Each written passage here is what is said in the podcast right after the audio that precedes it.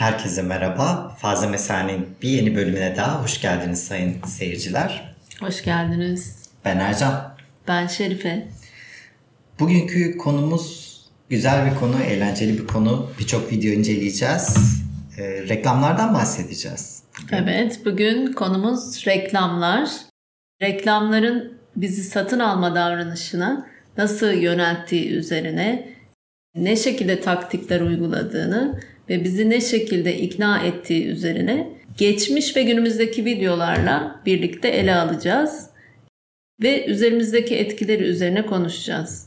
Tabii her şeyden önce her zaman yaptığımız gibi bir klasik reklamın tarihinden, başlangıcından bahsedeceğiz. bin dokuz yüz kırk bir yılında altı Kasım'da N B C'de yayınlanan reklam, yapılan araştırmalara göre dünyada ilk reklam kabul ediliyor. Aslında çok basit, on saniyelik bir görüntü, bir saat markası. Bulova saatlerinin on saniyelik reklamı dünya tarihinde ilk televizyon reklamı olarak kayıtlara geçmiş bulunuyor. Maliyeti de firmaya dokuz dolarmış zamanında. Günümüzde tabii reklam kampanyalarının maliyeti o kadar küçük miktarlar değil. Bizde ise bin dokuz yüz yetmişli yıllarda zannediyorum televizyon reklamları yayınlanmaya başlıyor.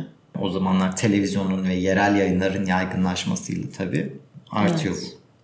Reklamlara hayatımız boyunca maruz kaldık biz. Teknolojinin içine doğduğumuzdan kaynaklanıyor. E, zaten çok televizyon izlenen bir ülkede yaşıyoruz. Bunun etkilerini de görüyoruz. Küçüklüğümüzden beri her tarafta, sağda solda reklama maruz kalıyoruz. Gerek yazılı medyada olsun, gerek televizyonda olsun. Hı hı. Ama sayın seyirciler, sınırlandıracağız. Bugün bu konu derya deniz bir konu olduğu için bunu sadece televizyon reklamlarıyla sınırlandırmaya karar verdik. Hı hı, yani televizyon reklamları da şu an iki bin yirmili yıllarda dahi bizim aklımızda kalan seksenlerden, doksanlardan, iki binlerden reklamlar ve üzerimizdeki etkileri mevcut. Reklam neden yapılıyor sence? Ürünü satmak, mevcut potansiyel müşterisini oluşturmak ve bunun sürekliliğini sağlamak tabii ki kazandı. Müşterinin satın alma davranışlarındaki sürekliliği sağlayabilmek amaç ve marka değeri yaratmak bununla birlikte. Ama bu ürünü direkt bu ürünü al demek yerine bunu farklı tekniklerle, taktiklerle, farklı kullanımlarla yapıyorlar. Bilinçaltına etki edecek taktiklerle, yöntemlerle yapıyorlar. Yani artık günümüzde Nöro pazarlamanın çok daha geliştiği bir sektör var. Özellikle sosyal medyada içerik üreticiler tarafından reklamları göz önünde sergiliyorlar. Artık zaten yani bunu, dijital reklamcılık diyoruz. Evet bunları. Yani bunu nasıl ürün kendini değil zaten bunu kullanan kişilerin ağzından biz bunu duyunca ürünle ilgili faydaları neler olduğunu duyunca bizi etkiliyor ve bunu çok rahat alma güdüsü doğuruyor bizde. Aslında reklamcılık temel olarak hala insanın en basit içgüdülerine e, hitap hmm. ederek tasarlanıyorlar.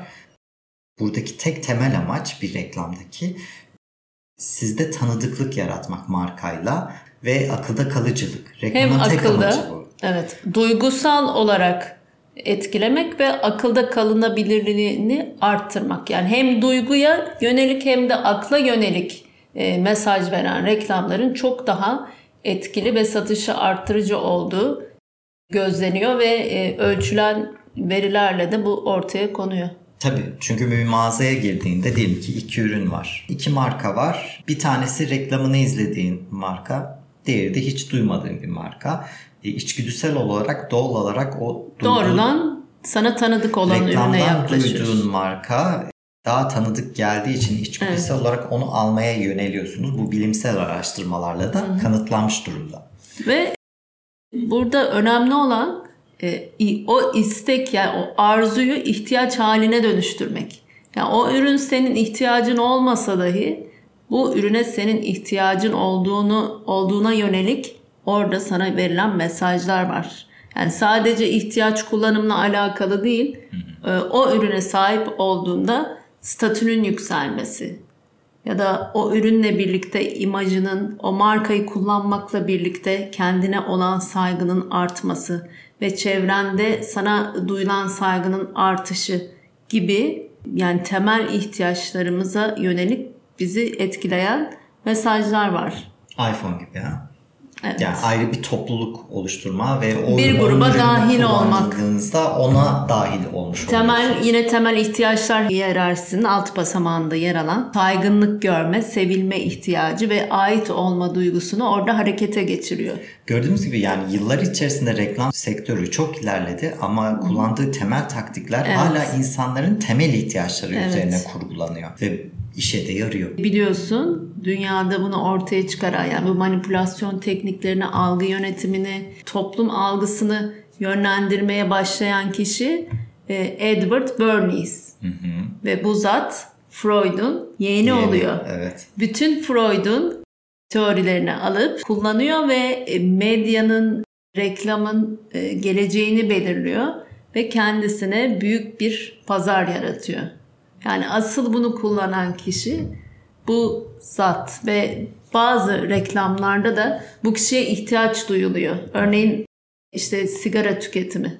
Evet. Hatırlıyorsan kadınların neden kullanmadığıyla alakalı bir çalışma yapılması söyleniyor. Yanlış hatırlamıyorsam kadını özgürleştiren bir hareket olarak bu algıyı hmm. değiştiriyorlar ve bu sayede kadın popülasyon tarafından tüketilmesini sağlıyorlar. Hatta bunu o dönemde işte kadınların seçme seçilme özgürlüklerinin, haklarının verildiği dönemlerde işte bunu gündeme getiriyorlar. Evet, bununla ya o toplumsal değişim, dönüşümle birlikte bun, bundan bahsediyorlar ki çok daha güçlü bir algı yaratmak amaç. Çok daha bunu da kolay kabul ediyor. Evet, kadınlar bir özgürlük hareketi olarak sigara kullanmayı bağdaştırıyor ve satışlarını da arttırıyor tabii bu durum. Ve bunu yani neden diye araştırıldığı zaman yine dediğim gibi Edward Bernays Freud'un teorilerine dayanarak orada yine içgüdüsel, cinsel kaynaklı sigaranın kullanımında sakınca gördüğü bir durumu ortaya çıkarıyorlar aslında. Yani bilinçaltı bir kaynağa dayandığı ortaya çıkarılıyor orada. O zaman şimdi reklamlar için kullanılan metotlardan bahsedelim hadi birlikte. Bunun için bazı videolar seçtik. Geçmişten günümüze bazı televizyon reklamlarını seçtik ve beraber izleyeceğiz. Sonra hmm. da üzerinde konuşacağız. Burada hangi metotlar kullanmış, hangi videolarda, nasıl teknikler izlenmiş hmm. ve nasıl başarılar elde edilmiş, bunlardan bahsedeceğiz. O zaman ilk videomuzdan başlayalım. Çok eski bir video bu ilk izleyeceğimiz. Yemek pişirmeyi pek bilmem. Yeni öğreniyorum. Yemeklerimde Akfa salça kullanıyorum. Akfa yemeğe hakkını veriyor. Akfa salçanın rengi, lezzeti girince kocam benim acemi yemeklerimi bile afiyetle yiyor. Yaptığım her yemeğin salçası Akfa olsun istiyor. Bu kocamın en tabii hakkı. Duble konsantre Akfa salça. Evet. Ve burada toplumsal değerler, kadın erkek cinsiyet rolleri üzerine de geldiğimiz nokta da aslında yakınlık oluşturuyor. Yani dönemsel ve toplumsal kimliklere göre, o kültür yapısına göre de değişkenlik gösteriyor. Tabii yani bin dokuz yüz seksen iki yılında yayınlanmış bir reklam bu Akfa salça reklamı, yanlış hatırlamıyorsam. O yıllarda sosyal yapıda ailenin temsili çok önem arz ediyor. Yani net çizgilerle belirlenmiş roller, kadın evet, erkek işte kadın rolleri. Kadın genelde ev hanımı olur. İş yaşamına o kadar kat, katılımı yoktu o yıllarda. Amacı nedir? E, kocasını mutlu etmek, yemek, bulaşık, çamaşır, bu, bu ihtiyaçlarını karşılamak gibi. Doğal olarak o yıllarda yapılan reklamlar toplumun yapısıyla uygun olarak bu şekilde tasarlanmış. Orada bir aile sıcaklığı sunuluyor şu an izlediğimiz reklamda. Dolayısıyla bunu izleyen kişi de o salçayı kullanırsam ben de işte eşimi bu şekilde mutlu edebilirim. Memnun ederim ama dikkat edersen orada bir, kadın bilinçaltına yerleştirilen mesaj o aslında. Hı. Yine orada da hani kendini beğendirmek var. Şu anki e, reklamlarda da işte pasta reklamlarında vesaire kullanılan yağlar. Yine günümüzde de buna benzer örnekler var ama burada biraz daha işte rekabeti yükseltecek reklamlar var günümüzde. Firmaların kendi sloganlarını kullandığını çok sık görebiliyoruz mesela. Adidas'ın Just Do It gibi mesela hmm. yıllardır kullandığı çok önemli sloganlar. Reklamlarını da kullandığını görüyoruz. Ve, Ve sadece o e, sloganı, amblemi görerek o markayla kişiselleştiriyorsun. Bir aidiyet hissediyorsun, yaratıyorsun kendinde. Evet. Eskilerden devam edelim.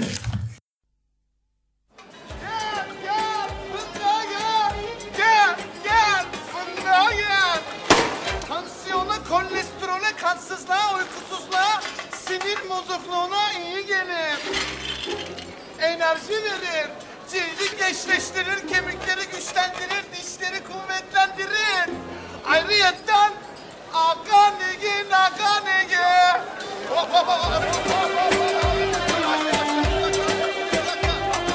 Her gün bir avuç fındık iyi gelir. Ya burada ürünün özelliğiyle birlikte e, orada akılda kalıcılığını arttıran şey ne? Burada öncelikle bir kere kullandıkları, kullandıkları tekniklerden birine bakarsak e, bahsetmediğimiz bir teknik var. Ünlü kişileri oynatmak. Yani yine o e, halkta o samimiyeti yaratacak, işte söylediği, önerdiği şeyle ilgili güven kurulabilecek kişiler, sanatçılar. Evet, reklamlarda genelde bu tür kişilerin kullanımı güven İnandırıcılığını artırma. artırıyor. Tabii ünlü kişilerin fanları da varsa o hedef kitleyi de etkisi altına almak. Bu amaçla tanıdık kişileri, ünlü kişileri, günümüzde hatta sosyal medya fenomenlerini, sanatçıları oynattıklarını görebiliyoruz. Kullan- Şu an zaten sosyal medyada bunu içerik üreticiler, influencerlar ürünü pazarlıyor. O ayrı bir reklamcılık türü. Başlı başına dijital reklamcılık. Bu bir reklam yani. Bu ve inandırıcılığı çok yüksek oluyor. Hı hı. Aynen öyle. Evet, reklama bakarsak reklam biraz önce bahsettiğimiz sloganvari terimlerden bahsettik. Bunlardan önemli bir faktör içeriyor. Burada aslında biraz o yıllar için tabu olan, konuşulması hmm, evet. tabu olan bazı şeyleri gündeme almış reklam. Bayağı da aslında tartışma konusu da olmamış, olmadı değil evet. o yıllarda. Yani bunu ama hani böyle doğaçlama, doğal, işte insanların daha rahat ifade edebileceği tarzda gündeme getirmişler. Evet, ama o yıllarda yani satış rakamlarına bakarsak aslında hedef kitlesi genel kullanıcı olan bir fındıktan bahsediyoruz. Bildiğimiz bir kuru yemiştir. Kesin. O dönemde fındık üreticileri için Popül, sevindirici olmuştur. Popülasyonda cinsiyetlere baktığımızda ise mesela kadınların fındık hmm. alma oranında ciddi Düşürmüş anlamda olabilir. bir düşüş de evet. yapmış bu reklam kampanyası. Yanlış anlaşılacağını düşündüğü için almakta zorluk Tabii. çekiyor. Aynen kadın. öyle. Aynen öyle. Aslında bir ürünü satışını artırıyorum derken diğer bir tarafta bir hedef kitleyi kaybedebiliyorsunuz. Ama ne reklam kadar aslında... kaybı olduğu onu bilmiyoruz. Kayda değer boyutta yapıldı. Ne kadar kaybetmiş. Kazanç sağladı, ne kadar kaybetti. Hı hı. Ama sonra reklam kampanyası unutulunca tabii normal seviyeye çıkmıştır. Bu reklamda ürünün faydasıyla birlikte sergilemiş. Hı hı. Ama hani hiç faydası olmayıp hatta zararı olup da bize faydasından ya da zararından bahsetmeyip ürünü pazarlayan reklamlar da var. Örneğin içecekler, asitli içecekler ya da fast food kültürünü bize e, zararını sergilemeden ya da bir faydası olduğunu sergilemeden çok güzel bir şekilde tüketmemizi sağlayacak etkinlikte reklamlar da var. Tamam da zaten e, yani filmin amacı o. Sağlıklı olmanı gerçekleştirmek değil. Ondan hiç bahsetmiyor değil. Ama sen sonuçta o ürünü alıyorsun ve içiyorsun. Evet, yani onun amacı ürünü satmak sana. Kekikte serpeyim mi? Ha, biraz alayım canım. Afrodit Hanım. Canım. Size Afrodit Hanım diyebilir miyim? Tabii ki canım. Afrodit, siz kendinize bir site yapsanız ha. Ayol, ben müteahhit miyim? Sonra ben sanatçıyım, anlar mıyım bu işten? Hem o para benden ne gezer. Ben zengin miyim o kadar? Benim kasetim çıktı, siz aldınız mı? Dans etmeyi sever misiniz? Hem İstanbul'da yer mi kaldı ki e, site yapalım? Arsa var mı? Hadi bakalım. Bu epey hatırlıyorum. İşte para bende ne gezer kısmı e, kullanılmıştı. Kişilerin diyalogları. Burada içerisinde. Yine Banu Alkan ünlü bir kişinin oynatıldığını görüyoruz. Onun haricinde komedi faktörü burada ciddi anlamda kullanılmış. İnsanların ilgisini çekmek, e, akılda kalıcılığı artıran ciddi bir unsurdur. İksir'i belki hatırlarsınız, hatırlamazsınız ama o yıllarda internet paketleri vardı İksir'in. Burada siteyi Banu Alkan'ın işte sarışın olmasıyla özdeştirmişler, yanlış anlamasıyla özdeştirmişler ve ortaya komik bir ensantre çıkmış. Akılda kalıcılığı arttırıyor, evet. Merve bak spordan geldim ha, bir tane karnıma vursana. Vursana bir tane, hadi bir tane vur ya. Şişirdim abdominalleri, bak vur bir tane hadi. Metro mu yiyorum Mert, görmüyor musun? Vur şimdi!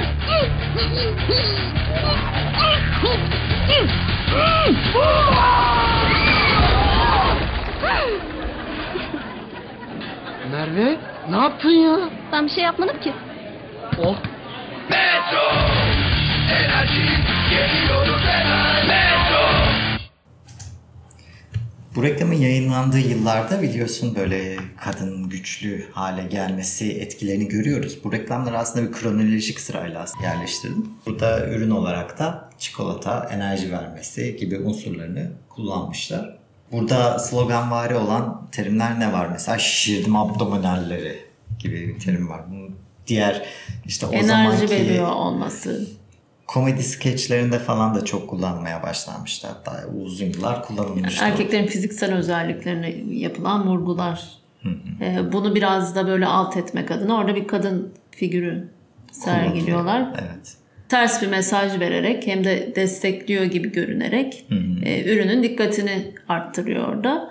Ve tabii reklamlarda değinmemiz gereken bir noktada mesela orada metrodaki metro harflerinin... E, nasıl kullanıyor olduğu, renkler vesaire bunlar da e, bilinçaltına etki eden şeyler. Hı hı.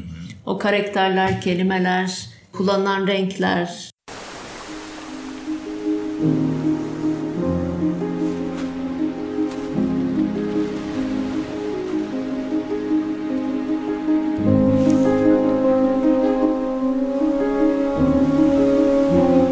Dünya onu bekliyor.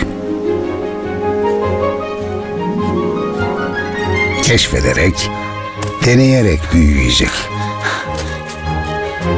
Cesurca ilerleyecek. Düşecek.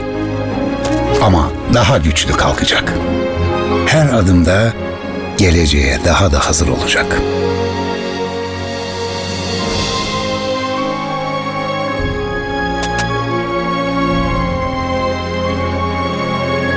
Çünkü kirlenerek öğrenmek onları geleceğe hazırlar.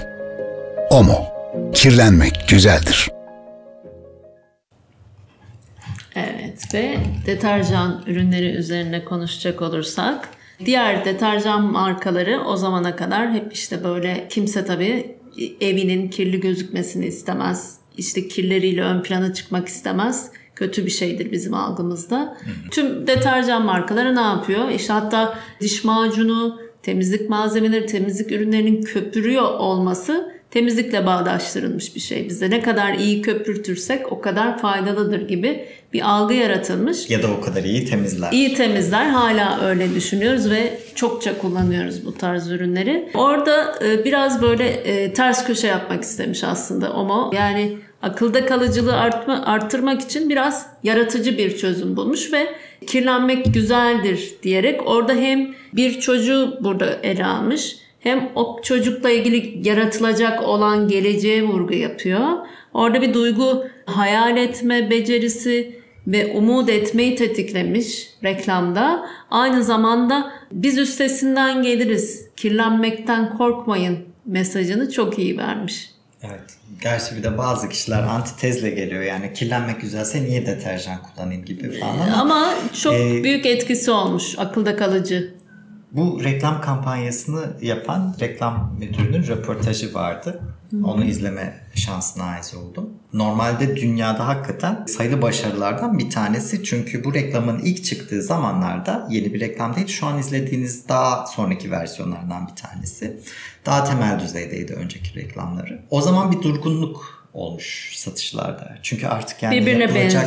Bütün reklamlar, reklamlar birbirine benziyor. Çamaşır işte benimki daha beyaz, seninki daha beyaz. İşte Alo, evet, sağdaki evet. daha beyaz, soldaki. ya bunun üstüne bir şey koymalıyız diye düşünmüşler, oturtmuşlar. Hayat deneyimiyle özleştirmiş. Hı hı. Çünkü biz reklamlarda gördüğümüz şeyi kendi hayatımızda ne kadar özleştirirsek bir ürün o kadar aklımızda kalıcı yani olmuş. Bir hikayesi olan reklamlardan bir tanesi. Hikaye yaratmak istenmiş burada ve bunun ne kadar etki yarattığı bilinen bir şey. Ve burada bir anlamda da böyle çocuk gelişimiyle alakalı bir farkındalık yaratılmış esas. Hani biz Türk evet, anneleri evet. olarak korumacıyızdır ya. O an kirlenmesin üzeri.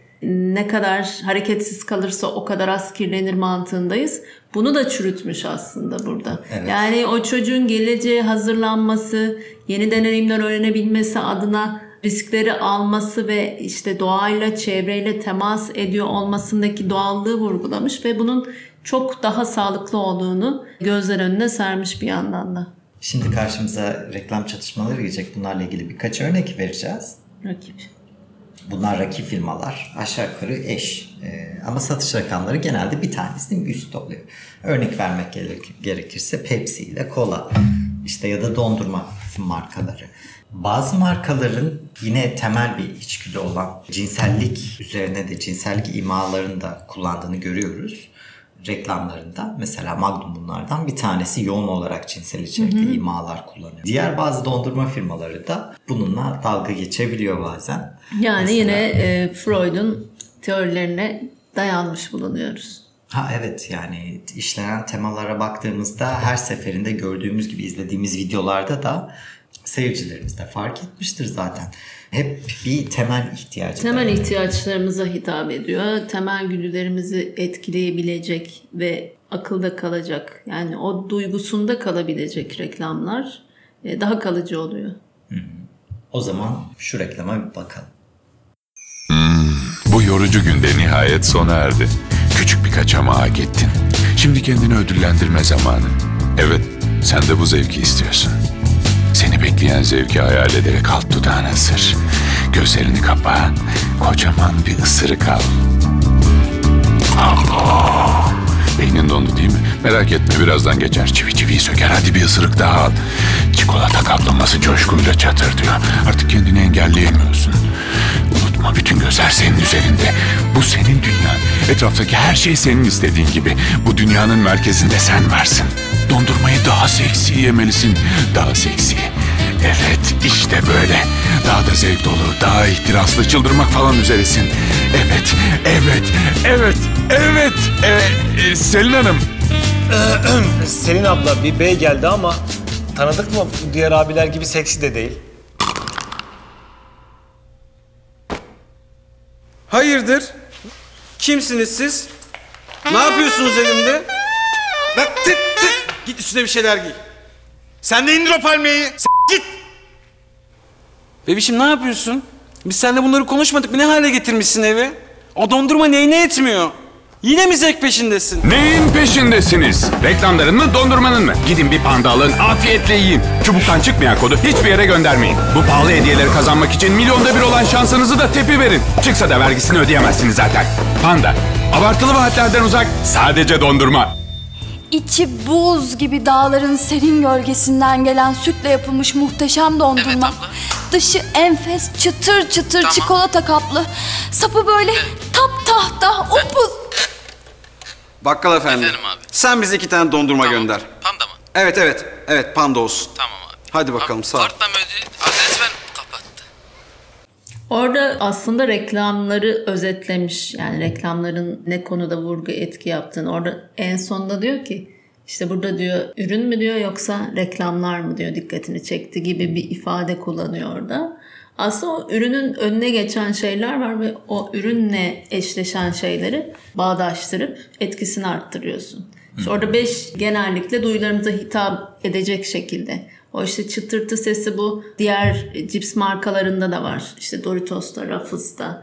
O çıtırtının duyuluyor olması insan beynini aktive eden bir şey. Görüşümüzü, görme duyusunu, işitme, dokunma. Bunlar kullanılan duyularımızı harekete geçirebilecek nitelikte reklamlar. Burada tabii yine Magnum'un abartısını daha kendi daha abartıyla reklam yapmak daha çok kullanmış. Abartı yaparak e, ona atıfta bulunuyor.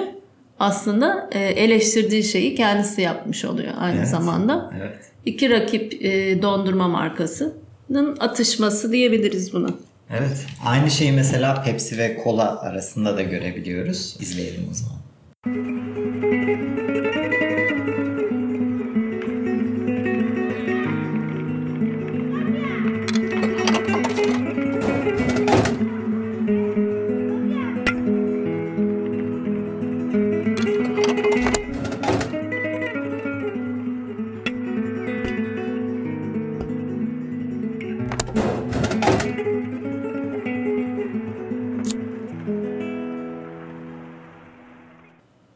Şimdi bu reklamda aslında bayağı bir sembolizm var. Fark ettiyseniz bir kere Pepsi en üst butonda. Yani sektörde ben en iyisi. Eşi benzeri diyor. Yok mesajı Ko- veriyor. Kolayı da hatta en üstünün altına falan da değil, çok daha aşağı sıralara koyuyor. Böylece bir üstünlük sergilemiş oluyor orada diğer markaya göre. İkincisi de çocuğun zaten önce erişebileceği buton olan e, alttaki buton olan Kola'ya tıklayıp onu basamak olarak kullanması Pepsi'ye erişmek için firmaya daha çok yani gönderme. Orada vurgu yaptığı şey işte esasında Pepsi değil de Coca-Cola bizim taklidimizi yapıyor gibi bir vurgu var orada. Ve tabii Coca-Cola esasında Coca-Cola'nın şu an rakibi yok. Coca-Cola'nın tek rakibi var, o da su zannediyorum. Çünkü o aile reklamlarında o kalabalık sofralarda her şeyden önce geliyor olması Coca-Cola'nın esasında suyun yerine de geçtiğini bize gösteriyor. Evet, yani Coca-Cola firması kendine öyle bir vizyon çizmiş ki hedefi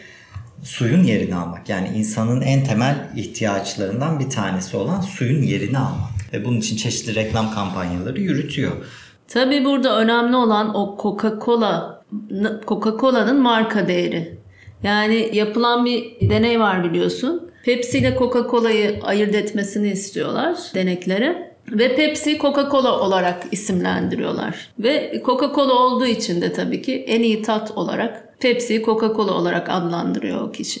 Yani orada bu ürünün marka değeri ön plana çıkıyor aslında. Yani her zaman yine o dediğimiz şeye geliyoruz. Algıda tanıdıklık daha şey oluyor. Kimin aklında daha fazla daha iyi olduğunu düşünüyoruz. Yöneliyor. Evet ya, ya da pahalı olan şeylerin daha tercih edilebilir olduğunu düşünmemiz gibi. Ama yapılan o tat testlerinde Pepsi ile Cola'yı çoğu kişinin ayıramadığı ispatlanmış durumda yani o deneylerde. Bir sonraki videomuza geçelim o zaman.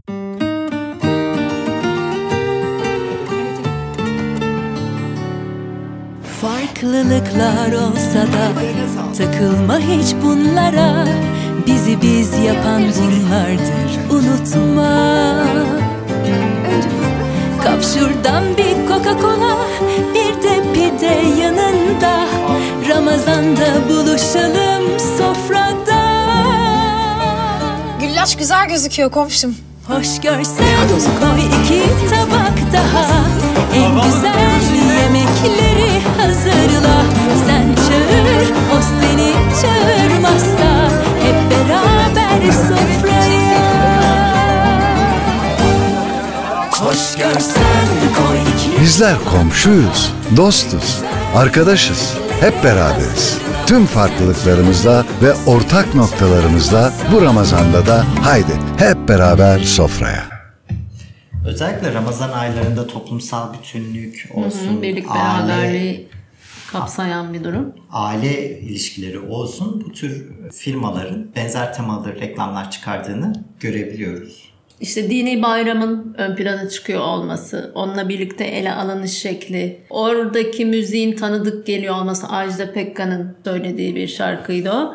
Ee, orada duyguları harekete geçiren birçok faktör var işte. Komşuluk ilişkileri, o geleneksel ailenin devam ediyor olması, oradaki ilişkilerin doyumu, doyumunu yansıtıyor olması. Yani bir de bu, bu bize gösteriyor ki burada aslında orada işte samimiyeti, samimiyeti, birlikteliği, farklılara, farklılıklara saygı duyulmasını satıyor burada aslında. Özellikle yani, de aslında geçmiş bayramlarda yapılan reklamlardan farklı olarak farklı seküler e, yaşam tarzlarının birbirine karşı hoşgörüsünü de eklemişler. Yani e, esasında burada hani hep yakınırız ya, işte çok yalnızlaştık, eskisi hı hı. gibi ilişkilere değer kalmadı, komşuluk ilişkileri kalmadı vesaire gibi eksikliğini hissettiğimiz şeyleri esasında burada vurguluyor ve onunla bütünlük kazanmamızı, o duyguyu Coca-Cola aracılığıyla tamamlıyor olmamızı burada pazarlıyor. Evet, yani bir şekilde bütünleştirici olan element olarak Coca-Cola ürününü ortaya koyuyor. Ki bu da başarılı bir reklam kampanyası diye düşünüyorum. Yani orada direkt ürünü tanıtmak yerine o ürünle birlikte sende uyandırdığı değerleri, duyguları, işte milli birlik, beraberlik değerlerini aslında ortaya çıkarıyor. Ve burada Coca-Cola'nın işte zararı, faydasından bahsetmiyor. Yani hiçbir işte asitli içecek reklamlarında bundan bahsetmiyor. Üründen çok o ürünün sende yarattığı duygulardan bahsediyor. Ya hiçbir ürünün pazarlamasında zaten kötü özelliklerinden bahsedilmez. Şimdi diğer bir yandan sektörleri biliyoruz. Artık o kadar modern ekonomi olsun, üretiminde geldiğimiz noktayı düşünürsek şimdi yeni bir markanın tanınırlığını arttırması çok zor. Bunun için mesela Regal farklı bir yaklaşım sergilemiş reklamında. Bakalım nasıl bir yaklaşım? Otur. Solda görmüş olduğum çamaşır makinesi dünyaca meşhur bir marka. Çamaşırları yirmi beş dakikada yıkılır. Sağdaki ise üstün özelliklere sahip Regal. O çamaşırları yirmi beş dakikada yıkarken Regal sadece on iki dakikada yıkıyor. Üstelik o beş lirayken Regal üç lira. Siz olsanız hangisini seçerdiniz? Ya bana böyle saçma sapan sorular sormasanız yani. Tabii ki dünyaca meşhur markayı seçeceğim. Be- beyefendi ne yapıyorsunuz? Aklını seviyorum canım. Aklını. Ee, nasıl olacak o iş? Çok güzel olacak. Merak etme sen. Çok güzel olacak. Ah, inşallah. Çok güzel olacak. Rahatla. Rahatla. Oh. Gördüğümüz gibi burada da kullandığı taktikle aslında sektörde yerleşilmesi zor bir sektör, tanınırlığının artması zor bir sektör. Çünkü en ünlü markalar yıllardır bu sektörde zaten yer alıyor. Kendini ispatlamış markalar. Diğer yandan bir beyaz eşya her zaman alınan bir şey değil. Genelde on yıldan fazla. Yani güven neredeyse kazanmak tecrübeyle sabit. Uzun yıllar isteyen bir şey çünkü. Yeni alışık olmadık bir marka olursa, her ne kadar ucuz olursa olsun, bir dünya markası. Tabii bu da bir slogan biliyorsun. Evet. Dünya markası, yani eşi benzeri yok, bir numara algısı yaratıldığı için diğer seçeneklere bakmıyorsun. Evet, bu reklam sayesinde ama bu artık ürünün özelliklerine de yapabildiklerine de bir bak, bir Aa, değerlendir. Bu da varmış dedirtmek için insanlara. Evet, hani aslında bunu da fark et. Yani bunu gösteriyor olmak bile onlar için bir kazanç sağlıyor aslında. Evet evet. Bunu da başardığını düşünüyorum ben. Regal'in eski reklamlarına baktığımızda ise aslında bu reklam değiştirilmiş yeni versiyonu. Özellikle günümüzde reklamcılığın geldiği noktaya bakarsak artık daha böyle hikaye içeren, daha ciddi senaryoları yazılmış, hatta uzun metraj bir reklam kampanyası şeklinde birçok bölümlere ayrılmış şekilde tasarlanıyor reklamlar. Belli bir bütçe ayrılıyor tabii ki bunlara. Artık sinemografi işin içine giriyor. Bazıları profesyonel reklam çeken yönetmenler var günümüzde. Nöro pazarlama dediğimiz kavram. Bu taktikleri kullanarak yazılıyor. Senaristler bunlar, bu kişilerle beraber çalışıyor. Nöro pazarlama uzmanlarıyla çalışıyorlar. Günümüzde çok daha farklı bir boyutta reklam. Pazarlama çekiyor ve satış yönetimine dahil edilen unsurlardan bir tanesi reklam. Hı hı. Yani çok kapsamlı bir iş esasında. Bizde bunun örnekleri neler var? Bayramlarda daha çok işte bir şeker ya da çikolata markasıyla ziyaret gidilmeyen işte baba veya anne profili çizilir. Oradaki yoksunluk hissi. E... Tabii vardı. Kent'in bir reklamı vardı öyle. Ağlıyordu hatta gelmeyince.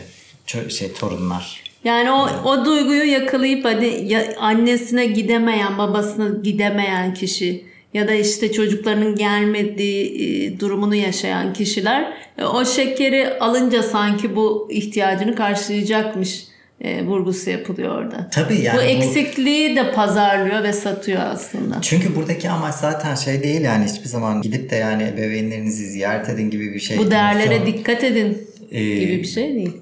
sahip, sahip etme gibi bir amaçları yok hiçbir şekilde. Onların tek amaçları orada olmak. Yani, yani bu, ürün, ürünü satmak. Yani tabii ki yani için. Bu şu anki koşulların yarattığı işte hep yakındığımız şeyler aslında. Hı hı. Ziyaretlerin yapılmıyor olması, aile değerlerinin kalmamasından yakınıyor olmamız, ilişkilerin zayıfladığı, komşuluk ilişkilerinin eskisi gibi olmadığı yakınmalarımızı e, tamamlamaya çalışan, bu eksikliği eksiklikten beslenip ürünle bunu tamamlamaya çalışan reklamlar. Evet, niye? Çünkü biz orada böyle sıcak bir ortam, hoşgörülü bir ortam, işte aile bağlarının kuvvetli olduğu bir ortam gördüğümüz zaman hemen yine o markayı bilinçaltımıza kazıma yönünde beynimiz çalışmaya başlıyor. Son olarak bir konu da aslında enteresan bir reklam. Şimdi izleyeceğimiz, bilmeyenleriniz için kısaca bir özet geçelim. De Beers firması, ilk pırlantanın değer kazanmasını sağlayan firma. Onların ilk çıktığı yıllarda hiç rağbet olmayınca, özellikle Dünya Savaşı vesaire gibi şeylerden geçildikten sonra insanların tabii ki pırlanta gibi şeylere değer verdiğini düşünmüyorsunuz herhalde o zamanlarda. Ama işte De Beers de bunun için reklam uzmanlarını tutuyor ve diyor ki bir şekilde bu pırlantaları satmamız gerekiyor. Onların da aklına bunun günlük bir yaşamın parçası, doğal akışın parçası haline getirmek gibi bir reklam kampanyası düzenliyorlar ve evlilik tekliflerinin tek taş yüzüklerle edilmesi o reklamcıların bir tasarım sonucu hayatımıza yerleşiyor. İlerleyen yıllarda da artık özel günlerde de ne oluyor? İşte hediye olarak pırlanta tercih edilebiliyor. Bu noktada birazdan izleyeceğimiz reklamda da bu özel günleri beklememek gerektiğini hmm, yani empoze etmeye katın. çalışıyor. Sadece özel günlerde değil, her zaman hatırlayın ve her zaman bu ürün ürünün varlığını gösterin mesajı veriyor aslında. Evet. Hadi bakalım reklama.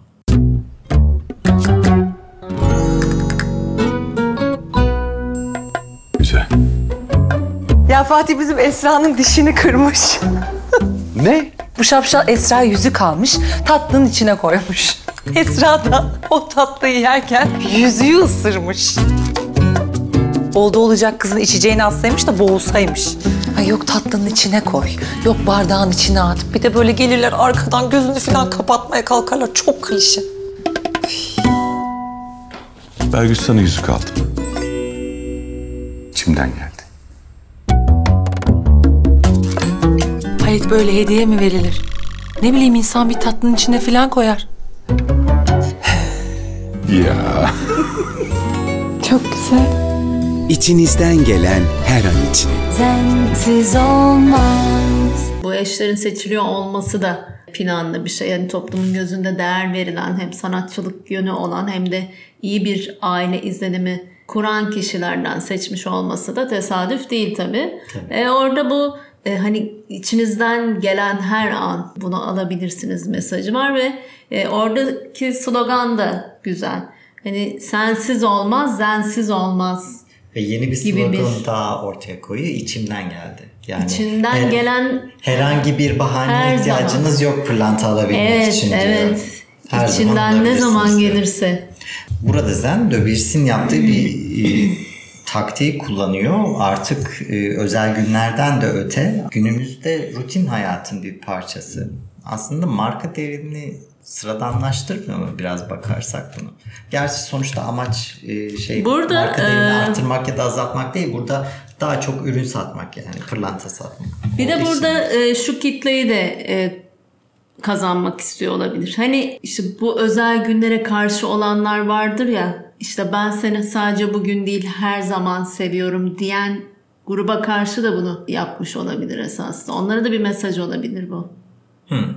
Ve sırada benim favori reklamlarımdan bir tanesi. Neymiş? Herkes ıslık çalabiliyormuş, Yağmur çalamıyormuş. Islık öğrenmenin yeri sınıf mı Mehmet Bey? Müdür Bey, çok üzgünüm. Buradan çıkınca gösteririm ben ona ıslık nasıl çalınıyormuş. Şimdi olacak. Dilini katlayıp hızlıca üfle. Vay be. Derste çalma kızım bak ama maskara oluyoruz okulun üzerine. Tamam. Yakaladım seni. Sen Mehmet Beylerin kızı değil misin? Demek sen de zillere basıp kaçan. Ay yok ben şey... Hiç boşuna nefesini tüketme. Akşam babana anlatırsın artık. Ee anlat bakalım. Nasıl başardın yakalanmayı? Ya baba kötü bir niyetim yoktu. Şaka yapıyorduk alt tarafı ama Yunus Bey yakaladı. Öyle bütün zillere basarsan yakalanırsın tabii. Birine basıp kaçacaksın. Ya ne yaptın? Evde yine top oynamışsın. Babamın maketini kırdın, seni söyleyeceğim. Bir şey olmaz. Japonla yapışır. Eskisi gibi olur. Baksana yapışıyor mu? Yapışmıyor. Babam gelsin de sana dersini versin. Ders bir. Topa burunla değil, ayağının içiyle vuracaksın, tamam mı? Bak şimdi böyle.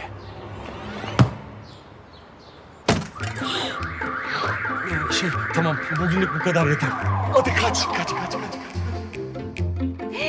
Aşk olsun Yağmur. Mahvetmişsin duvarları. Ama seni çizdim anne. Babam bir görsün de bak bakalım bir daha yapabiliyor musun? Yap bakalım bir daha yapabiliyor musun? Hem zaten burada kimse görmez. Ama beni de çiz bu sefer, tamam? Olur.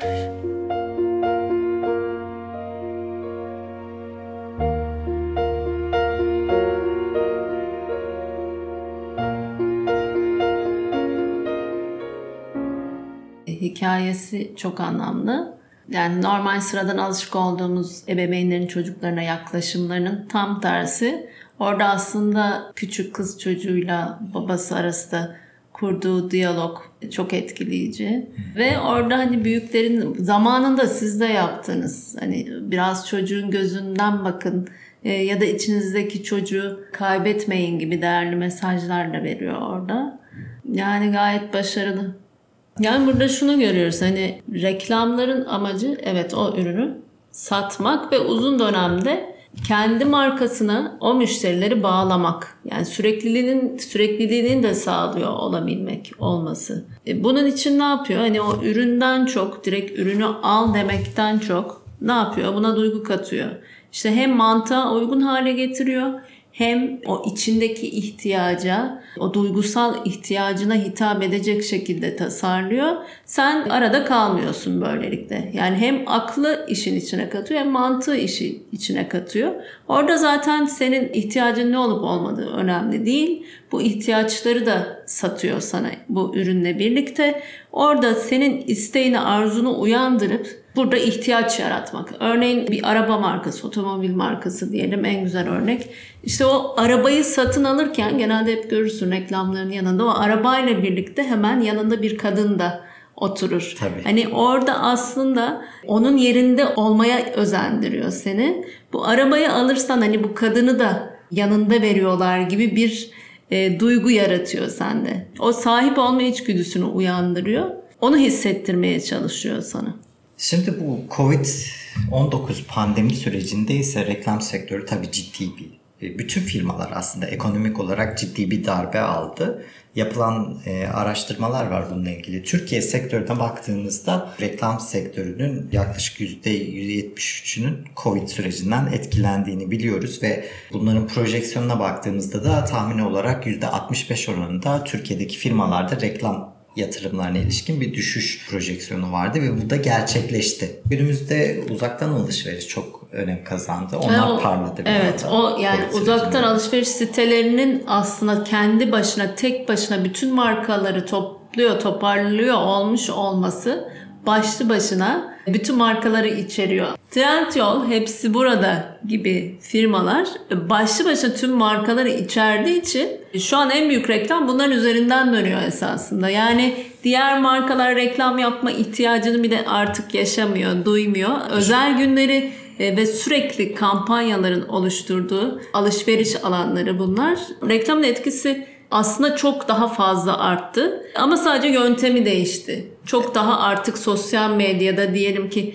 içerik üreticiler, işte fenomenler kendi kendine zaten bu reklamları, ürünlerin reklamlarını yedi yirmi dört yapıyor. Yani artık bir televizyon reklamına ihtiyaç kalmadı burada. Şimdi televizyon izlenme oranlarının düştüğünü biliyoruz. Pandemi sürecinde artması tabii ki televizyon izlenme oranı normal. Ee, ama bu süreç içerisinde firmaların çoğu zarar ettiği için Covid sürecinde bazı özellikle firmalar de uzaktan hizmet veremiyorsa, uzun vadeli satışa dayalıysa ekonomik gücü, üretim sektöründe ise Türkiye'de biraz nadirdir üretim sektörü ama tabii ki bunların gelirleri azaldı. Doğal olarak ilk tasarruf yapılacak yer bir firmada nedir? Reklam. Reklamcılık dediğin gibi senin de artık daha çok dijital reklamcılığa doğru kaymaya başladı. Geleceği o gözüküyor. Televizyon reklamları yön değiştirdi. E, yöntem değiştirdi. Hı-hı. Esasında bu bir anlamda da firmaları gelişime Hı-hı. açık hale getirdi. Gelişmek zorunda bıraktı birçok firmayı. Evet, evet. Yani bu belki de onların da dijital reklamcılığa adım atmaları için bir bahane olacak. Çünkü çok daha düşük maliyetlerle bir dijital reklam kampanyasını yürütebiliyorsun. Ama bir televizyon reklamı dediğinde bu işin içine senaristler geliyor, prodüksiyon şirketi giriyor, reklam filmini çektirmen gerekiyor, çekim ekipmanları vesaireler, bunların hepsini kiralıyorsun, ediyorsun.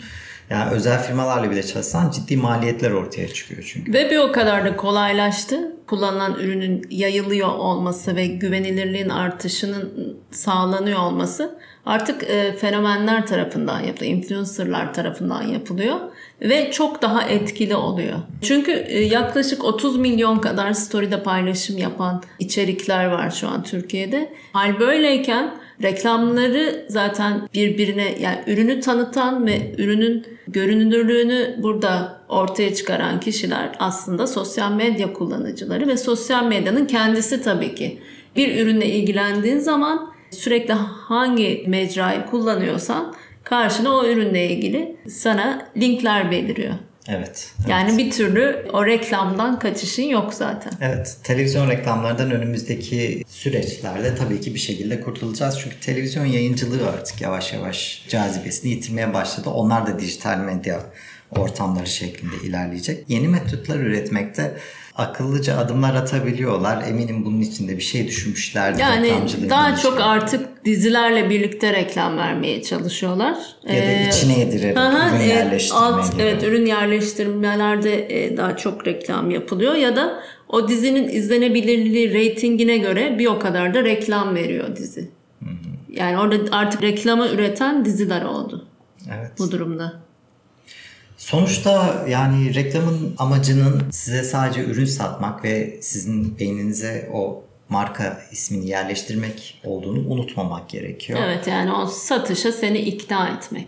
Hı hı. Ee, ve hani sonuçta bunun evet bu ürünü satmak istiyor. Maksat burada bunun farkına varıyor olmak. Evet, bizim de harcamaları yaparken bu reklamların cazibesine kapılmamamız, biraz mümkün daha bilinçli mi? Olmamız gerekiyor. Temel ihtiyaçlarımıza hitap ettiği için reklamlar tabii ki yakınlık duyuyorsun bir markaya ama o noktada mantığını kullanıp mantıklı karşılaştırmalar yaparak alternatiflerle arasında daha ekonomik seçenekleri tercih edebilirsin. Ve şöyle de bir şey var. Yani sadece ihtiyaçlarını alıyor durumda olsaydı bu kapitalist sistem işlemezdi. Evet. Kapitalist sistemin mantığı zaten ihtiyacın olmayan şeyleri aldırmak. Pırlanta çok iyi bir örnekti mesela. Sevgili seyirciler, bu ve bunun gibi içerikleri seviyorsanız kanalımıza abone olmayı ve beğendiyseniz beğen butonuna tıklamayı ve konuyla ilgili yorum ve görüşlerinizi aşağıya yazmayı unutmayın. Hoşça kalın. Bir sonraki bölüme kadar kendinize çok ama çok iyi bakın. Bay bay.